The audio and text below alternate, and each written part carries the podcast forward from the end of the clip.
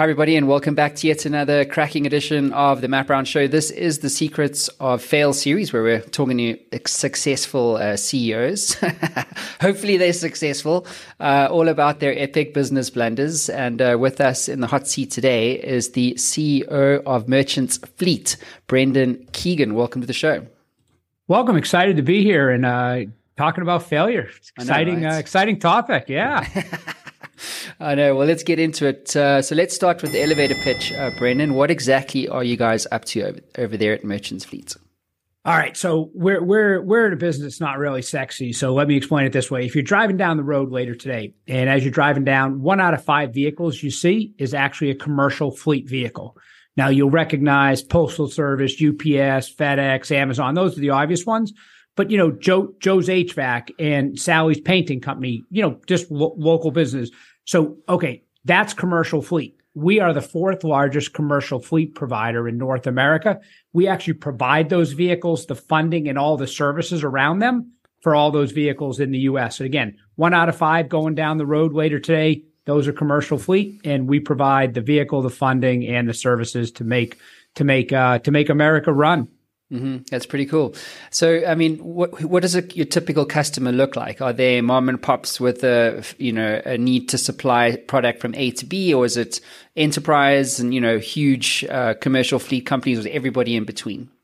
Yeah, well, you know, we're about a three billion dollar company, so we tend to focus on the larger fleets. So we are big in last mile. Think of last mile, all the home delivery and e-commerce companies that are showing up at your your house. Um, th- those are clients of ours, as well as companies that are coming out to uh, for pest control. You know, you you might see a you might see a Toyota Tundra pull up. They got chemicals in the back, all that specially upfitted equipment. There's that. We're in 20 different industries, and uh, you know, again, you know, it's exciting if you're if you're in this industry. But literally, after if you listen to this and you drive down the highway today, all of a sudden you'll realize well, there's there's a pest company, there's an HVAC company, there's a painting company, uh, there's an infrastructure company. Oh wow, there's a Verizon, and, and you'll you'll literally see vehicle after vehicle. So you know we're we're across all those industries, but we tend to work with larger clients that have you know in excess of 100 units, as all the way up to 100,000 uh, oh. units in their in their fleet.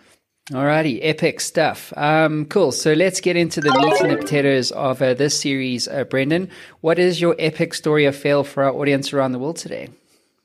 Well, uh, I, I, can tell you uh, its anniversary date. It is on April 6th every year. Um, I, I, celebrate it. Um, I actually celebrated. I put a post out on social media. It was a number of years ago, and it was an epic failure. So this is the sixth time I've had a chance to to lead a company as as CEO and president. And I've actually gone through full sales cycles with five of them, you know, where, you know, I, I, went in, a lot of times they were turnarounds and they were transformations. So they weren't doing well or they could do better.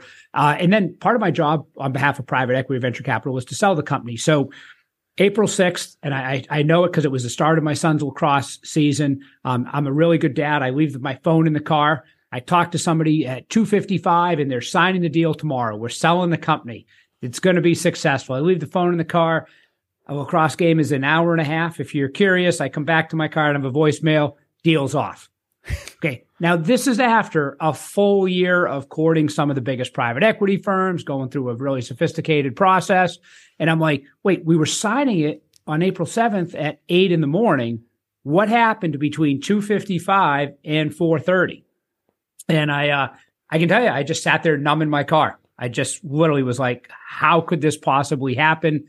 We had been through months of due diligence.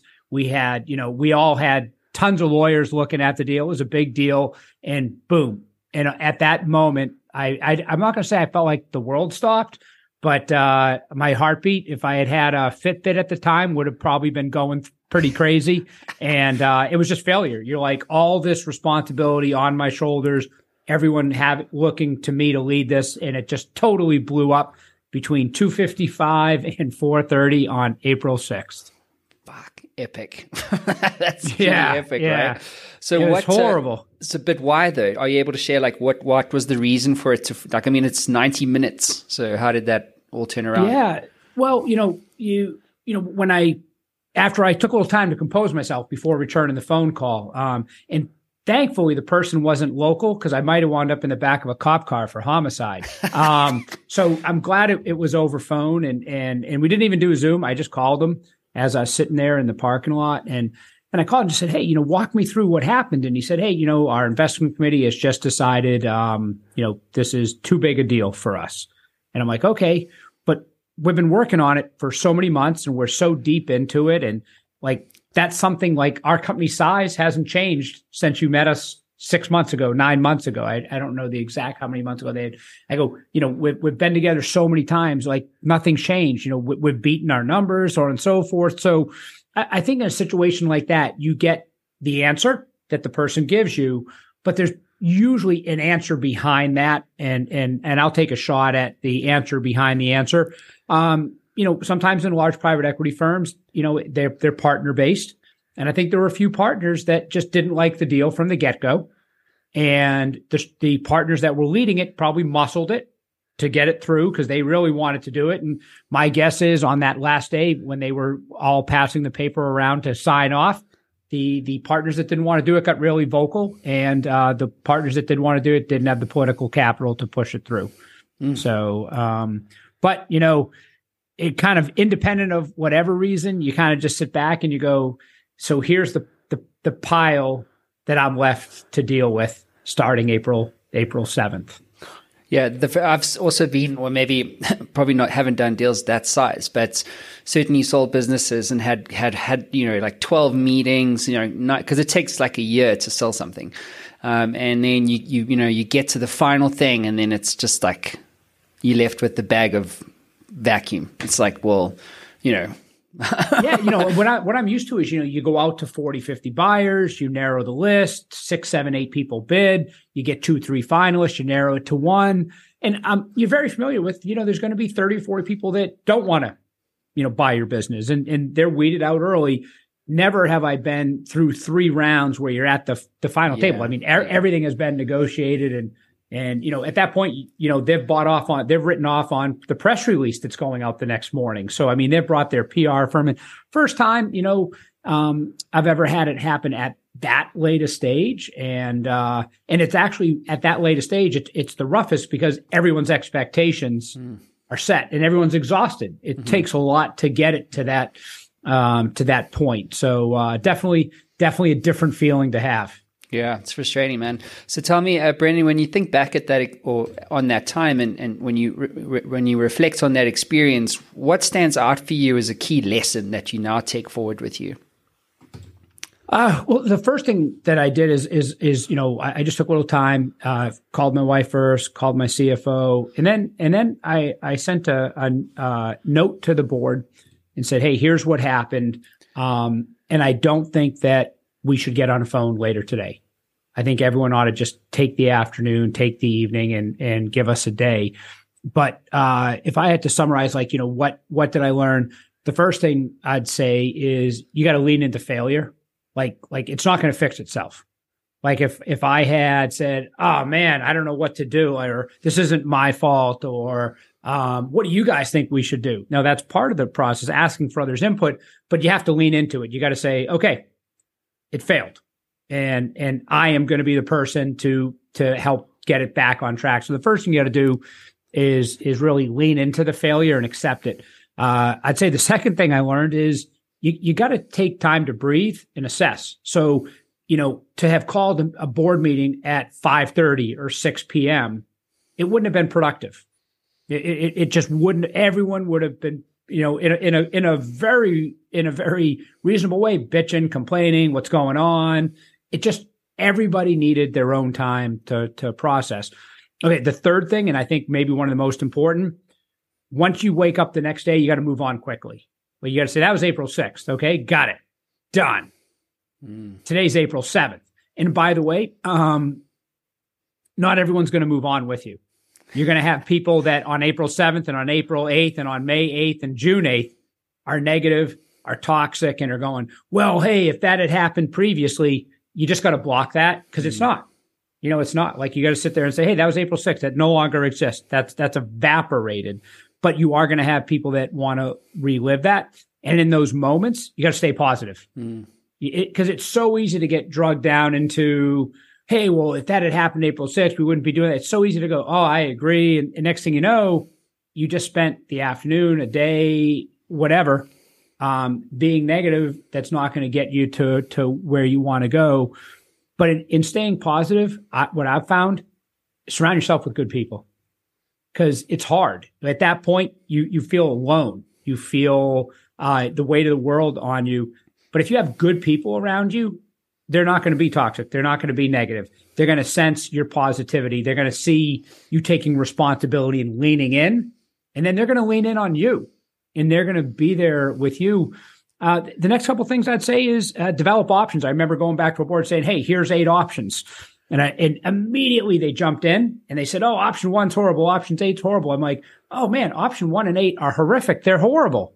but they're options. Yeah. Like that, you know, like I think, you know, your job at that point is to say, I'm going to try to be as objective. I'm not going to say what the best thing to do is. I'm going to just lay out a whole series of options because when you lay out eight options, you start to realize, well, one and eight are the bookends and they stink, and two and seven aren't good. And what winds up happening is you start to yeah. hone in on, well, maybe there's a middle ground, and that's option, you know, four or five. And then all you got to do at that point is focus on winning. So, you know, for us, we said, okay, four, five, and six are reasonable in our options. And then it was, we're just going to focus on a win.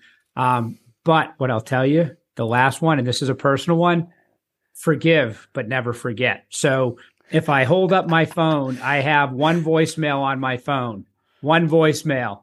It's from that day, and I keep that voicemail and I play it every once in a while because it motivates me, but it, I always just remember, you know, hey, forgive that person, but never forget. I think there's a lesson to be learned there in that uh, we want to block negativity, but we don't want to forget negative things that happen because in those negative experiences or at failures, there's so much to learn and take forward. Mm.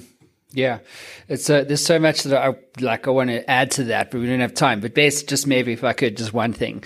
I think just what I thought was really interesting about what you said was um, was this idea of of you know continually dying to yesterday so that you can be present tomorrow or today. You know what I'm saying? And yeah. I think like we all we're all trying to build businesses, sell businesses, whatever we're trying to do, and we're at the mercy of other people always, you know, and it sucks in some sense. Um, but and we always get let down, like in, as you were describing.